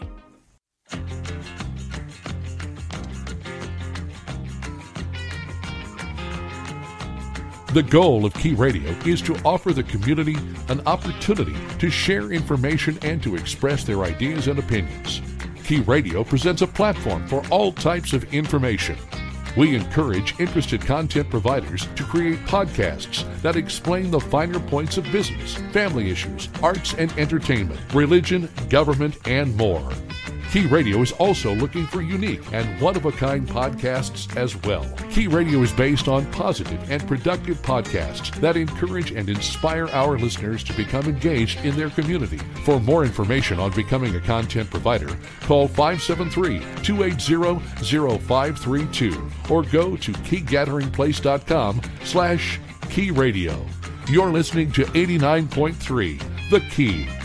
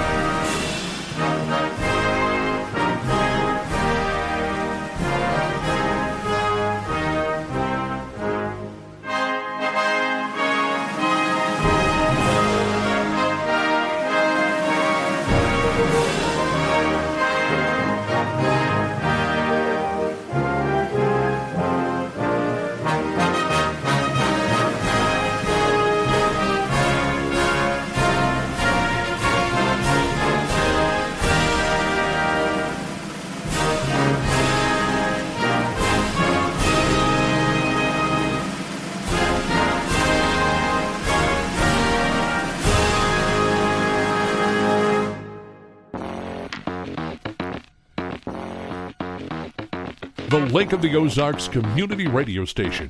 You're listening to 89.3, The Key. Now that's service right there. 908. That's service right there, boy. I don't have to get up and get my own coffee. Coffee comes to me. And that's because of the lovely Janice, Janice Lacasse here at SRG Financial Advisors. She's just good like that, man. she just takes good care of people, as uh, they all do here. Uh, you got Aubrey, Christopher, Dan, Janice, Bill. We're broadcasting live from the world headquarters of SRG Financial Advisors. We love the daylights out of it. And I got to say, everybody's just really, really, really impressed with this studio. It looks like the real deal because it is the real deal. 909 is our time. 62 the expected high, 39 the low tonight. Uh, we'll see plenty of sunshine during the day, abundant sunshine as they have, uh, have described it here uh, with this forecast. 48 degrees and a mostly clear sky. Getting ready to talk to our good friend, the one and only educated redneck Danny Ellison. We'll bring Danny on here in just a second. 72 the high tomorrow, 72 the high on Saturday, 59 with some showers in the afternoon, evening on Sunday, maybe some snow showers early on Monday. High of 39, low 25. 49 the expected high on Tuesday, 58 Wednesday, 61 on Thursday. So we are just chugging along into the month of March. No problems there. And let's take a look at what's going on there at Bagnell Dam. As of 9 a.m., 654.2 is the current lake level, river level at 553.7. 7 1. Let's bring him in here and get him all fired up, get you all fired up and talk to our good buddy, the one and only educated redneck, Mr. Danny Ellison. Danny, how you doing this morning, brother? It's always uh, great to hear from you. What's up? I'm waking up in the van at a truck stop. I'm on my way to do some work this weekend, so I I'm see. a happy boy. So, where are, are you? Are you still in? Are you still in Virginia, or have you traveled outside of the state? Uh, I'm heading outside the state, but I'm still in Virginia this morning. Okay. Um, said I, I drive to get outside of Virginia Beach, get out of the daytime traffic, and if you leave at night, there's no traffic. You get yourself about three hours outside of town to one of my favorite truck stops and pull in and just spend the night. There you go, man. That's uh, that's the way to do it. I saw this van yesterday, and it was uh, I think it was a big old Dodge van, probably from about the mid '90s. And this guy, he had it all beefed up. It had like a, a almost uh, what you would call almost like a cow catcher on the front of it. You know that big, the big grill, the big thing that you uh, the metal apparatus you can put over the grill of your vehicle to keep it from you know like if you encounter a deer. And he had some big tires with some big tread on there, and then he had like a, a, gas can and a water can on the back, and he had the top all fixed up and everything. And it wasn't a creeper van. Don't get me wrong; it was not a creeper van. I knew exactly what this guy was planning on doing with this van, and that's you know if he ends up having to uh, off road it a little bit, or maybe you know things happen, the bottom drops out, and he is is is off the grid. But I thought. Now that kind of reminds me of a, a, vehicle that you might see Danny Ellison in uh, and Dillinger traveling in uh, as far as you know going around town and uh, or going around the country wherever you're headed. So I, I saw that yesterday and I thought of you and I said, boy, uh, it'll be nice when uh, we get things worked out and we can get Danny here in uh, Osage Beach to to come by and see us. And I know you're working on doing that, but that's that's going to be a while down the road. So you're you're at a truck stop in Virginia, getting ready to head out of state. But I know that you're always ready at the drop of a hat to do some ranting and raving. So why don't you uh, why don't you jump on in there, brother? Well, it's been it's been a week since the uh, Putin invasion. I, I still laugh every time I say we're having trouble with Putin. I'm sorry. It's just it's the child in me. uh, but it's especially when they say Joe's having trouble with Putin. It just really sends me off the deep end. Well, now if, but, if, if anybody's going to have trouble with Putin, it would probably be Joe because he's a little bit older and he's probably not as regular as he used to be. well, it's funny because it, it, it always comes down to this when we when we start talking about war. Um, who has the most resolve? And as the reports are coming out, and of course we're dealing with reports, so we're always getting secondhand information as the reports are coming out, it seems that the Russians are having trouble with their resolve, and and the armed populace of Ukraine is putting up more resistance than they thought it would. Yes. You know, Papa Joe said, you know, your M16's no good. We have nukes. Well, that's the problem. You've got to go to the nukes. Having nukes and using nukes are two different things, kids. I could I could have a whole closet full of nukes, but if I don't use them, they're useless. And so now we're getting to the point where all of these people are trying. Oh, you know, Putin's crazy. He's he's uh, he's look. All world leaders that start wars are crazy. Uh, I guarantee you, Hitler couldn't pass any kind of test that says he was any kind of sane. It's a, war is insanity. That's what we're trying. We're trying to normalize war. Is what we're trying to do. We're trying to say that you know if you just kill the people fighting and leave the citizens alone, it's it's okay. Uh-huh. You know that's that's cool. You know, and then there's rules. You can't use cluster bombs. Rules are not for war, kids. That's what we need to understand. War is bad. War always will be bad. And if if this keeps going, it can spread. Because see, it's all you've already got people giving munitions to Ukraine, and and there's an Indian drone that just wiped out a column of Russian equipment, and it's spreading, even though it's not spreading. There's people getting involved. This is how World War One and World War Two started. Right. And you know, it starts with a small conflict. It keeps running. It gets worse, and and now I see people that that are like all upset about you know uh, Ukraine was once part of Russia. Okay, the world has been changing, but I think we came into this century trying to never have war again, and that's why this is disturbing so many people. Yeah. Because we thought we'd finally reached the point where war wouldn't happen, but it's obvious there's always going to, as long as there's governments, there'll be war. Let that sink in, because governments start wars. It wasn't the people. It was Putin who started this war. So let's make this clear. Every war that has been started on the planet Earth has been started by governments. That's why our founding fathers wrote a document to restrict our government, and our ignoring it has led us to a place where the whole world is unsafe. Because every government thinks it's their right to just start a war whenever they want. Look what's happened in New Zealand. All those people resisting restrictions and peacefully protesting. The only violence I have seen done so far wasn't by the truckers, wasn't by the protesters in New Zealand. It was the government when it was trying to shut them up from expressing their opinion. Right. Again, government, look at history, folks, always ends up being the oppressor. Well, let, let, and let's make another point when it comes to uh, governments creating war they create the wars. They don't fight the wars. They put other people in their places to fight the wars. They send, in most cases, young men and women out to fight the war. You know, I, am trying to remember the song and the lyric where they talk about how uh, these people, you know, they make the wars, they create the issues and the problems, and then they send other people out to do their dirty work, which is basically what it is. You know what I mean? You don't see Putin running out there strapping on uh, a helmet and some gear and grabbing an AK and uh, and you know jumping on a tank and you know hollering charge. He's got other people that are out there doing it for him. And they always make the profit. The government always makes the profit. The government always gets paid. The government always gets the best.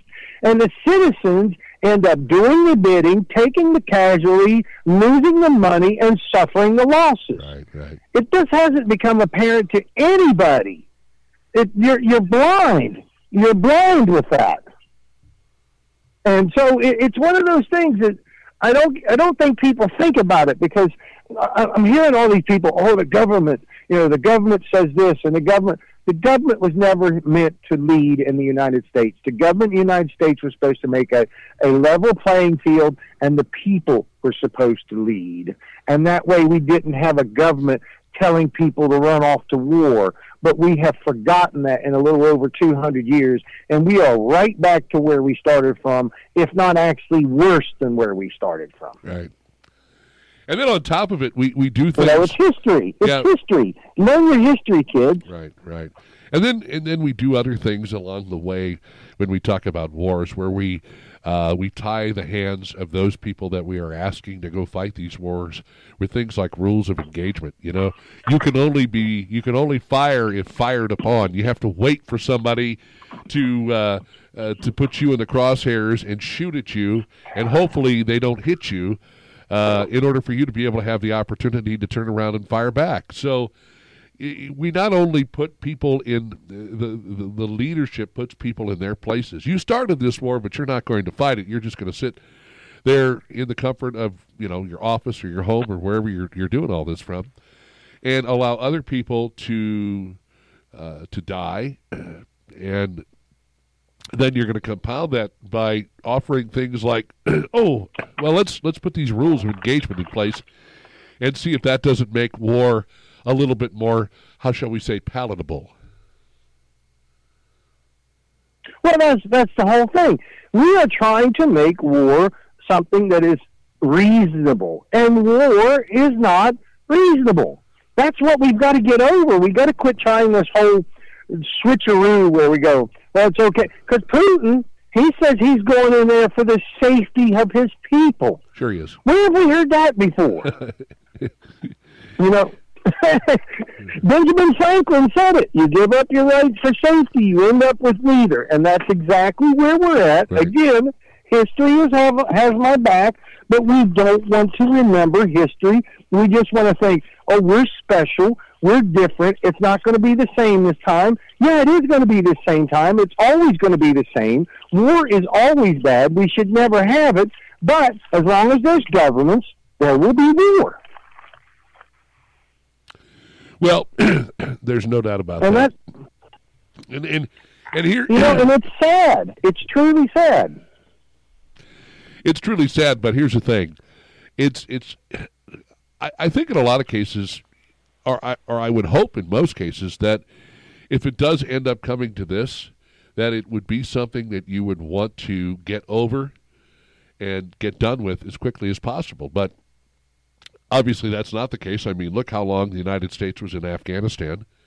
Um, we had Operation Desert Storm and Operation Desert Shield and Operation this and Operation that. Now, those wars went relatively quickly because when we went after Iraq, uh, rather than going into the country and finishing off uh, Saddam Hussein, we stopped in Kuwait and said, no, maybe we shouldn't go you know, we, we, shouldn't get into this thing too much farther because, uh, uh, well, you know, we, we, could run into some snags, we could run into some issues, but I think they did a, a huge disservice by not finishing the job there because of that allowed uh, these folks to go back in and light these oil wells on fire, which uh, wasn't that great. Now, there were some people that were definitely thinking about the environment at the time, now, weren't they?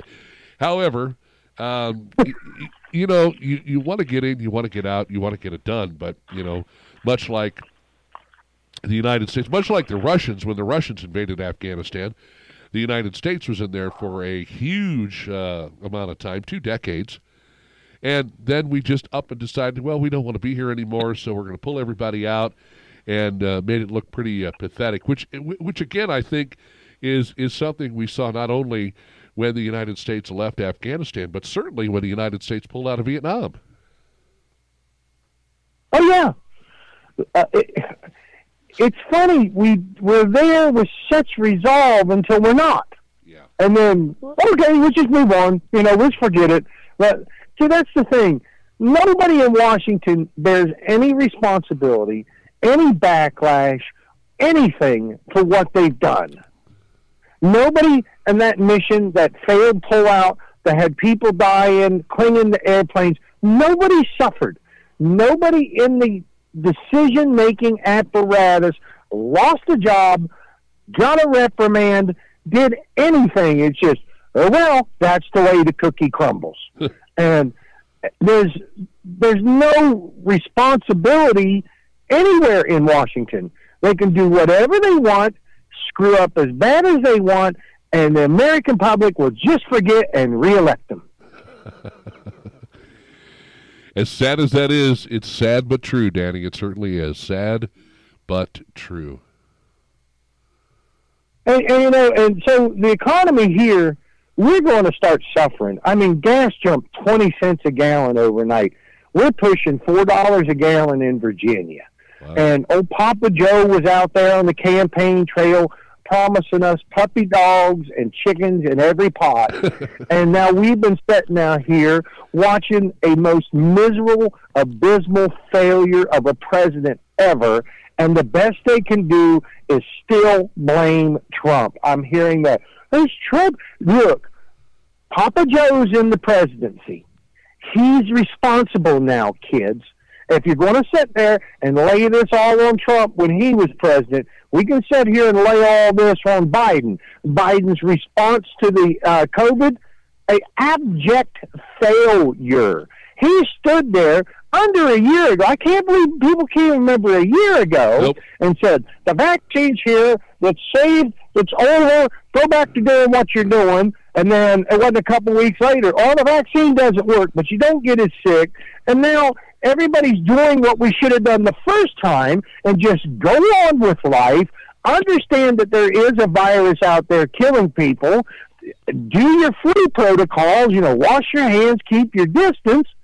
And we should have never closed the thing because I read an article the other day. 70% of restaurants owned by small people are on the verge of collapse. We have destroyed the middle class with our response. Wow, Amazon, Google, all your big companies who pay these representatives they have in Washington have made billions. The average American is suffering, underpaid, ready to go out of business and fighting this rabid inflation that has been caused by this money grab where they shut everything down, flung a bunch of money at people, created, and they're trying to, oh, it's, it's private business causing the inflation. No, you set all this up by telling people to go home and sending them money to stay there. You set this up. You put the wheel in motion. This is your baby. It's at your feet. But again, nobody will remember that because they didn't remember this guy's been a failure for 47 years in Washington. This guy has said some of the most racist things that if a Republican had said them, he would be finished.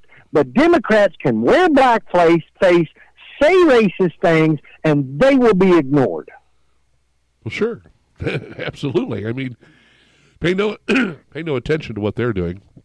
And and, and this is something oh, actually this is actually something I was going to talk about after we uh, we got done with our conversation here this morning is how much more how much deeper can you go to try and blame Donald Trump for what's going on in the world today. Now, if if it was a beaming, booming economy, you know the Biden administration would be taking credit for it, while the Trump uh, the, Trump folks would say, "Well, you know, we kind of set the table for you there."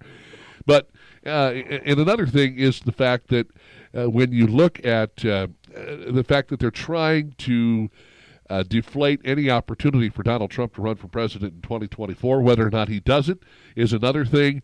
But uh, you know, he might have somebody in mind that he would like to prop up. And so, what are they doing now? Of course, they're trying to smear him as much as possible. So, if he does indeed give an endorsement to someone else, like, say, a Josh Hawley from uh, the state of Missouri, if he were to give that person an endorsement, uh, uh, people would say, well, you know, look who it's coming from. It's coming from Donald Trump. It's not coming from anybody who we look at and really consider to be someone who has done good things for this country. Uh, whether you like it or not, he's done a lot of good for this country. The Biden administration has come in and derailed most of that. The executive orders that uh, uh, Trump signed um, Biden has come in and countersigned on those or yanked them, whatever you want to call it. And and so now we're basically back where we are. We're floundering. Gas prices, as you mentioned, are, are up. We have inflation. I mean, I went to the store yesterday and I bought two things. I bought two things and it cost me nearly $20 for two things. And they were things that I bought in years past where, holy mackerel, you might pay five, you might pay $7, you might pay even $10, but nearly 20 bucks? Are you kidding me? No, it's my merchandise. Everything I purchase has gone up at least at least forty or fifty percent. Wow. It's uh, and then and then you've got a lead time where I used to be able to order something and have it on my doorstep in a week. Now it's taking six to seven weeks to get stuff. Yeah. We have we have effectively destroyed a lot of this country with a paranoid germophobic response a la monk. It's almost like Tony Shalhoub has been running this response, and it has. That's like I said. We went from making fun of germaphobes to becoming germaphobes, and this this insanity that has been put on us. I don't know if you saw the video of DeSantis yesterday. It was absolutely hilarious. Did you catch the one where he was getting ready to give a speech at a college, and he walked in, and there were four students wearing masks, and he looked at him and he goes, "Please, can we stop this theater? This is not needed. Take your masks off if you want." And nobody this is doing whether they want to admit or not. Remember when Trump said this would just disappear into the night, and what is it doing? It is disappearing into the night right before an election year when the Democrats are looking to take a waxing because they don't represent the people's views. They are finally backtracking and peddling and taking away the mask mandates and taking away the vax mandates because they understand if they go into an election year with all that stuff hanging around their neck, they're going to take a waxing of a proportion that was never seen before. Yes, sir. I do believe that you are correct, and I do believe that uh, we are going to see some major changes coming up here in this uh, midterm election that uh, hopefully will help turn things around for uh, and set the table a little bit for uh, the presidential election in 2024. Hey, Danny Ellison, no matter where you're at, no matter what you're doing, safe travels, my friend. Always great to check in with you. Keep us posted on your location. Keep us posted on uh, some things you got going on, comedy shows and the like. And you can be found and heard at uh, a variety of different places. And why don't you run those down for us real quick? Uh, my, I do a new show. I'm, going, I'm trying to figure out how to do it. It's the first time I'm doing it on the road. Uh, I do a new show I call Laughing at the News, where I give you my take on the news and what's out there, and I try to do it uh, in a funny and entertaining way. Of course, I do rant and rave. You know me. That right on. it's on Rumble.com. Uh, I'm under The Educated Redneck. One word, no spaces. That's my favorite place to do my news. I have YouTube and all the other things, but right now I'm trying to build my following on that, get my viewership up, and keep that little weekly news, that uh, daily news show going, and maybe grow it into something. You never can tell. I'm always trying to find that next project that will make it so I can make money when I'm old and decrepit yeah. and can't crawl into my van and go travel the highway. All right, man. Well, listen, whatever you decide to do, keep on doing what you're doing because we love it, we enjoy it, and we look forward to having you back here again next Thursday on The Daily Show on 89.3. Uh, the key, keyradio.live. And of course, you can check us out. Free apps for your Android and iPhone. Danny, stay safe. We'll talk to you again soon. And thank you, my brother. Thank you so much. Always a pleasure. I hope you all have a beautiful day on that wonderful lake that you live on. We will do our best, sir. We've got some great weather to do it with. And of course, we've always got the thoughts of our good friend, Mr. Danny Ellison, backing us up 100%. 932 is our time. Let's get into the final information break of the morning. Stacy Johnson with a check of local news from lakeexpo.com, your trusted news source. And Ooh, Chris Schneider, Uncle Chris with a check of sports. Very diligent, stays on top of it, lets you know what's happening here locally, statewide, and on the professional level as well. It is 932, and you are listening to The Daily Show on 89.3 The Key.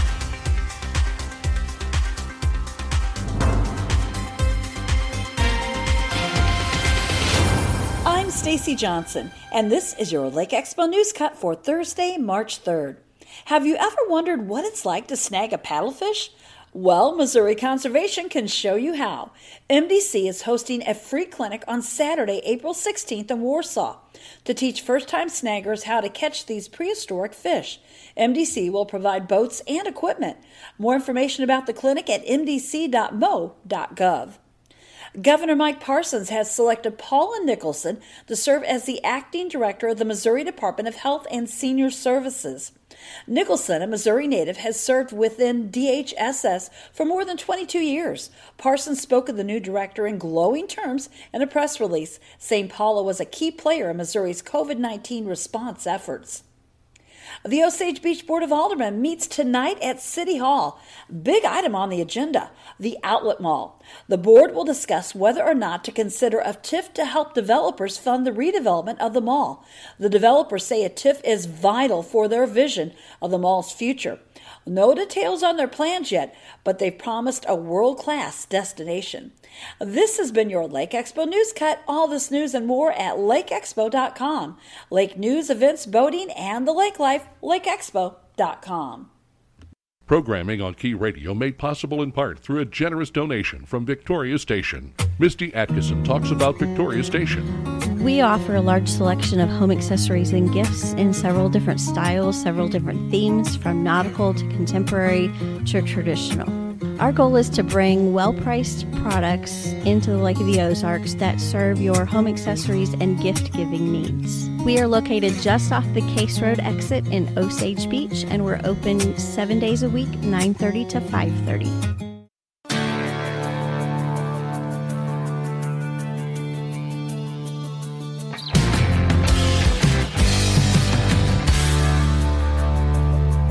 Chris Schneider with your Key Radio Lake TV sports update for this Thursday. Hockey play last night saw the Blues come up short, losing on the road to the Rangers in New York. Still a good season, really good season going for the Blues. Second place in the Western Conference. They'll look to bounce back at the Islanders on Saturday.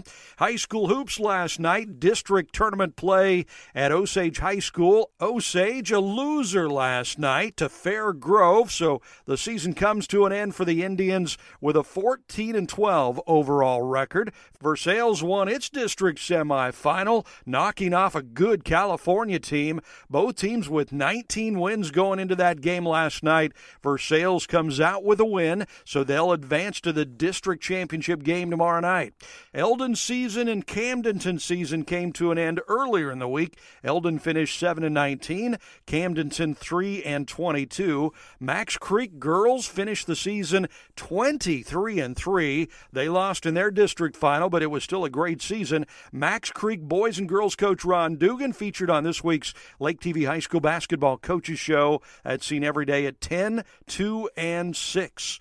College hoops, Mizzou Tigers play their last game of the regular season a uh, Saturday at home to Georgia. They're 10 and 20 on the season. MSU Bears open their conference tournament play quarterfinal round tomorrow night. Mizzou baseball off to a great start. They're 6 and 1 on the young season. They will play tomorrow. They open a three-game home series against Tarleton. The Mizzou softball team, the Lady Tigers 12 and 4, they take on Bradley this weekend. Hey, you got to check out KB on TV. That's right, it's Kevin KB Burns with uh, his show every day at 7, 5, and 11. Lake TV bringing you five local lake area shows. And don't forget about Uncle Chris at the top of the hour. Almost every hour, Lake TV can be seen on Co-Mo Channel 90, free on Roku, and streaming live 24 7 at mylaketv.com. I'm Chris Schneider with your Key Radio Lake TV sports update for this Thursday. Programming on Key Radio made possible in part by Skelton Key and Lock. When you're locked out of your home, car, or business, every second counts. You need to be sure that the company you choose will answer the call and get to you as quickly as possible. Skelton Key and Lock offers reliable service, reasonable rates, and they're recommended by everyone. They can cut and program new keys and fobs. They can install new locks on your home, business, or rental property. If you can stick a key in it, chances are it can be serviced by Skelton Key and Lock serving the entire lake area. Who supports Key Radio financially? I do. This is Bill Munhausen speaking on behalf of the Key Ozarks podcast and Key Gathering Place in Camdenton. When I began podcasting two years ago with a few friends, we wanted a radio show, but it didn't work out. Key Radio gives us an opportunity to share our message, so I am happy to support the Key with a monthly underwriting donation. Key Gathering Place is our community center at Lake of the Ozarks for events and gatherings. The Key Ozarks radio program presents Christian activists seeking the truth of things rather than ideology, employing an eclectic mix of biblical thought and political philosophy, much like the founders of the nation did at the last revolution. Please consider supporting the Key with your monthly donation.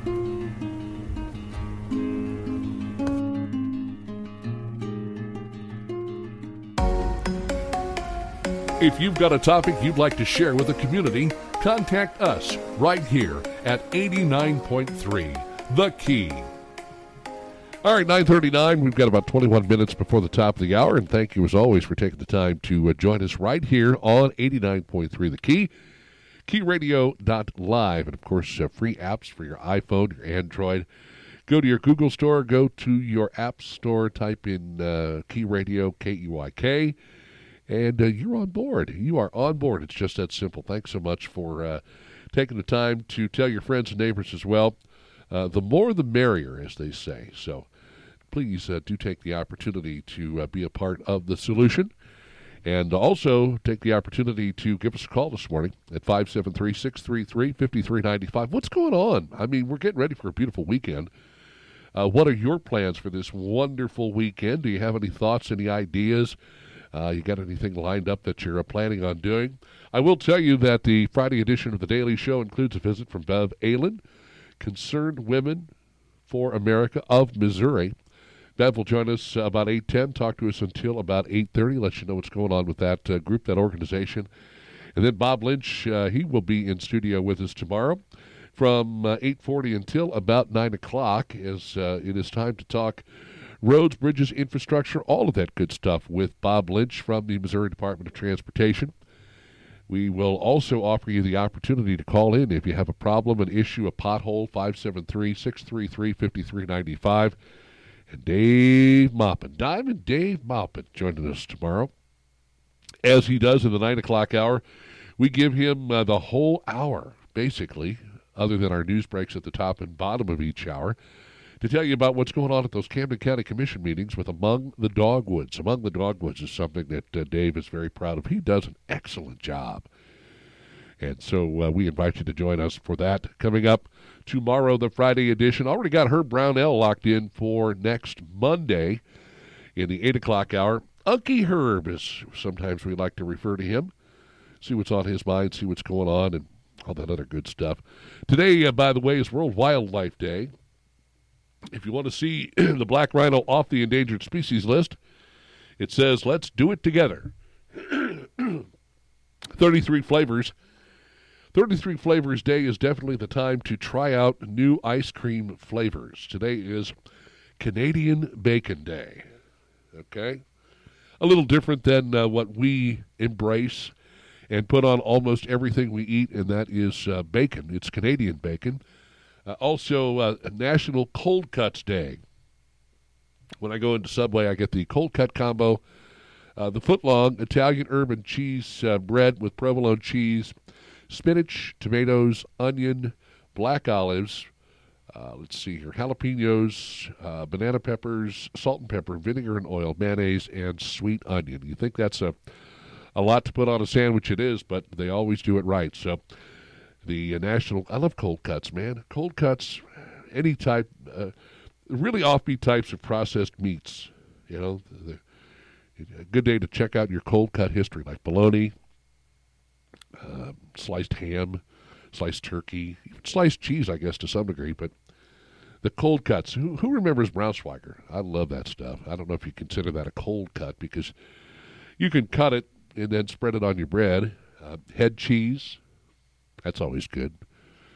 Another thing we would always have to have at the house when my grandpa arrived Russian dressing and head cheese. Those were the two requirements. Or else he would not shut up until he got what he wanted there. Today is National Mulled Wine Day, National I Want You to Be Happy Day, National Hospitalist Day, uh, National Soup It Forward Day, Peach Blossom Day, World Hearing Day. What? Uh, absolutely, that's and, and and really dealing with your hearing. I do that all the time because I am deaf. I am without a doubt one of the most deaf people you will ever meet. And I've even had people say to me, "Well, you know, I saw you in the store the other day, and I hollered at you, and you you acted like you didn't even know me." Well, it's probably because I didn't hear you. It's not that I don't know you, and and, and I do that sometimes. I'll be be honest. oh no, look who it is! Act like you don't hear them, uh, and they're like ten feet away. But dealing with your hearing is is very serious, folks and that's something you want to take care of. Today is uh, let's go back in time to find out about the significance of the Missouri Compromise. Today is Missouri Compromise Day. And what is it all about? As we look back, the Missouri Compromise Day is observed on March 3rd each year and was established on this day in 1820 when the Missouri Compromise was approved by Congress. Now, the Missouri Compromise was a law that kept a balance in the Senate between free states and slave states. This new piece of legislation was passed by the 16th United States Congress on March 3, 1820, and signed by President James Monroe on March 6th of the same year. Free states were the ones in which slavery had been abolished, and slave states were those where slavery continued to be in practice. The Missouri Compromise, however, only lasted for 34 years. The end of this compromise came to be the result of the U.S. Civil War. So there you go. I am not Professor Jim Paisley by any stretch of the imagination, so uh, don't even mistake me for the brilliant work that that man does when we have him on the Daily Show and or uh, over on What's Burning on Lake TV. But uh, today is Missouri Compromise Day, and now you know a little bit more about that. Today is also, I think I skipped a couple of them. Did I skip one up here at the top? Oh, National If Pets Had Thumbs Day, you know? And that would be so great if pets had thumbs because they could let themselves in and let themselves out. I wouldn't have to sit down and you know, you know how it works. You know exactly how it works. You sit down and you're getting ready to enjoy your meal or you just want to chill out and then here comes the dog or the cat and they want to go outside. And I always said, well, you know, if you had thumbs, this would be so much easier because you could let yourself in and out and come and go as you please.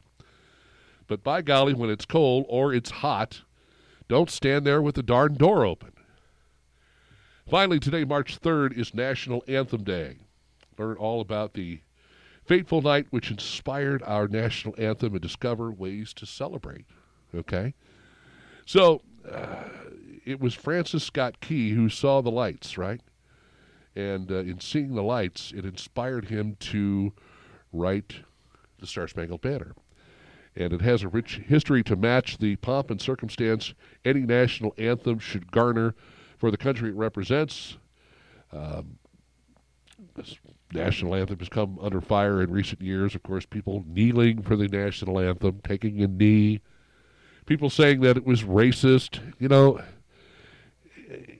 I, I guess if if you want to be this way, anything and everything is is racist anything and everything is racist. You can tag it with that racist label because somebody somewhere just doesn't have anything else to complain about or nobody's paying attention to them. So they say, you know what? This is racist. That's racist. You're a racist. Well, it, it's, it's certainly nice when you meet somebody for the first time and within, you know, two to three minutes of, of, of meeting you, they have determined that you're a racist for one reason or another. Well, it's the person that you're with, or the clothes that you wear, or what uh, uh, whatever slogan is on your hat or your shirt. You're a racist, you know? And I just find it so refreshing when somebody calls me a racist or were to call me a racist. I'd look right back at them and I'd say, you know what? You're the one who's the racist, not me. I don't have any. I don't have any racist tendencies. Oh, I'm sure we probably all said things in our lives at some point or another that we went, oh, no, listen, uh, let's not talk about this too loud because somebody might hear it.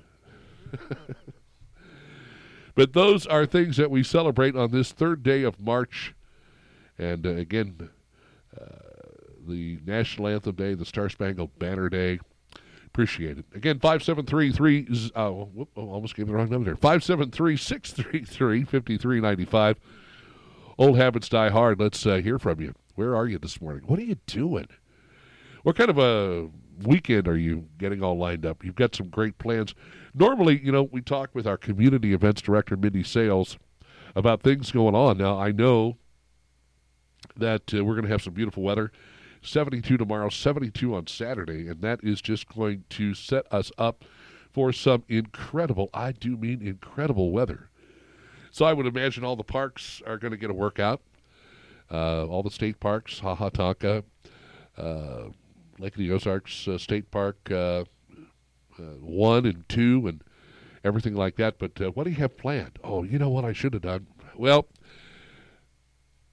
I told my wife I would do this, and maybe since we're expecting a little rain on Sunday, I'll make a pot of gumbo. That sounds like a, a good time. Go over and get my uh, see my friends over there at the butcher shop. Get my andouille sausage, and and show them some love because they they do such a great job.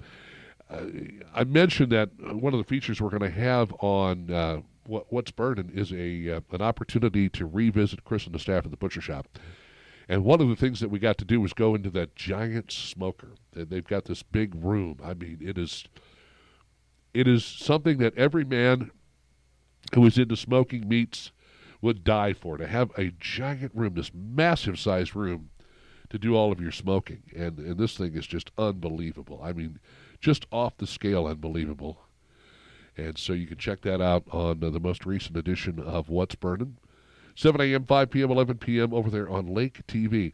And as I said earlier, if you have any uh, thoughts or ideas, you've got uh, maybe something you'd like to see, you'd like to find out a little bit more about something, send me an email at uh, kb at mylaketv.com, kb at mylaketv.com, and uh, we'll look into it for you. We'll do a feature on it. We might even bring you along. So uh, certainly uh, something to keep there in the back of your mind. But if there's somebody you'd like to see us interview or a group or organization, um,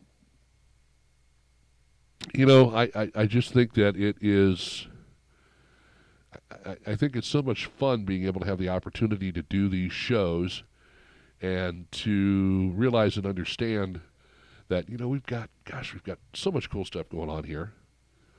Um, so yeah kb at mylaketv.com uh, i saw this uh, thank you rick goose again one of my offsite producers for uh, helping to provide some information for us to talk about. Uh, story here from MSN.com out of Columbia, Missouri. Missouri hospitals and nursing homes would have to allow visitors, even during a pandemic, under a bill advanced Wednesday in the Republican led Senate House. Lawmakers, uh, well, they gave the measure initial approval in a voice vote, meaning it needs another vote to move to the GOP led Senate. Legislators proposed the bill in response to strict visitor limits in hospitals and nursing homes when COVID 19 first hit. Republican House members said visitor restrictions meant some patients died without friends or family by their side. Uh, early on, I remember talking with a gentleman, um, I believe he was 72, 73 years old, and his wife was in a nursing home, and he could not visit her. He could not physically be in the room with her. And it just really, they could talk on the phone, he could look at her through the window, but he couldn't physically be in the room with her and, and, and touch her and hold her hand. And you could just see the anguish on the man's face uh, having to deal with something like that. You know, I mean, this is your this, this is your partner in crime. This is your spouse, and I, I believe they were married for quite a while. And it was just so hard for them to get through all of it because he could not physically touch his wife, and and so obviously there are going to be people in the hospital that may be dealing with COVID, but what about those people that aren't dealing with COVID? What about those people that are maybe in the last phase of their life? You know, maybe they're in hospice care. And all you want to do is just be with that person. And you don't want that person to, to, to die alone. But we heard a number of those stories. However, uh, Moberly Republican Representative Ed Lewis said patients need an advocate when they're at their most vulnerable. Sure, somebody to speak up for them to decide what type of treatment they may or may not want. Uh, that person should be able to have someone that can speak for them and make sure that they get the quality health care that they ought to have. And, and I understand that. So having an advocate, I don't really think that is as big uh, of an issue as not being able to have somebody, let's say, in the hospital room with you. And so, under the bill, a patient's spouse, parent, or guardian, plus another person, would be allowed to visit at any time. Hospitals and nursing homes could deny a visitor for health or safety reasons, such as signs that the visitor has COVID or another uh, contagious illness. They sure can. They absolutely can. The visitation rights wouldn't apply to mental health facilities or prisons. Let's see what we got going on here on the line. Caller, good morning. You are on Key Radio. What is up? KD, how you doing, big man? I'm doing well. How are you? I think I'm doing okay. Nobody's told me any different yet, anyway. what's what's on your You mind how this that morning? goes. Yes, I do. What's on your mind? Well, I just wanted to check in with you and uh, let you know I've been listening to you, and we're still fighting the uh, contamination in Camden County, and and uh, not doing a very good job. I must admit. Um, seems as though our governmental partners are testing, uh, sending reports, Right. redoing reports, sending reports, testing. Uh, trying to we're trying to put together a meeting now Uh-huh. for in April, but uh, it's very frustrating. They, uh, we're not giving up, but they're really pushing us to that limit.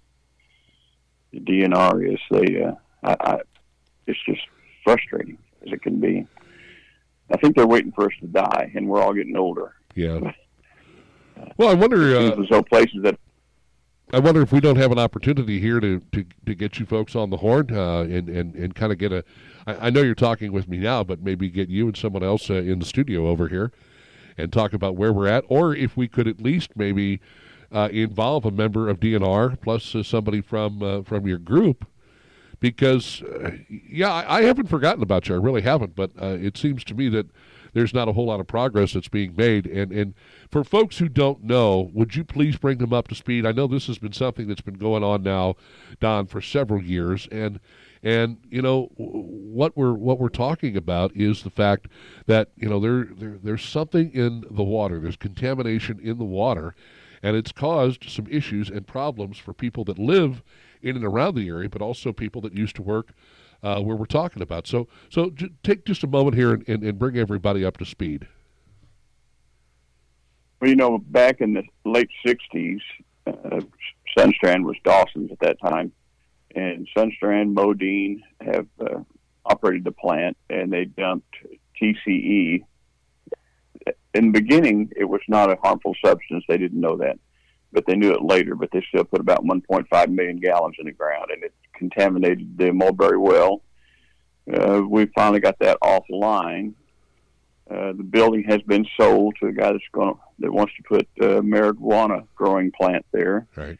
but they can't get the, the contamination out of the building where it'd be safe to work. Uh-huh. And we're fussing with them right now. They they keep saying that there's no contamination. We want the building down. We want it cleaned up. I mean, that's our basic. That was our basic goal. And uh, I was told that if even if a tornado hit it today, there would still be uh, it would make contamination worse. I said, well, if it's still seeping into the ground, how can it get any worse? You know.